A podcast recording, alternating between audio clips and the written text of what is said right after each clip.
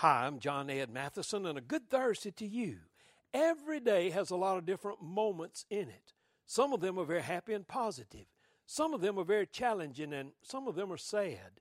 Remember, your moments make up your hours, which make up your days, which make up your years, which make up your life. We have very little control over the, what the moments will be, but we should be in complete control of how we respond to each moment of each day. My friend Rick Warren, who is a minister in California, has some great advice for us. He says, In happy moments, praise God. In difficult moments, seek God. In quiet moments, worship God. In painful moments, trust God. In every moment, thank God.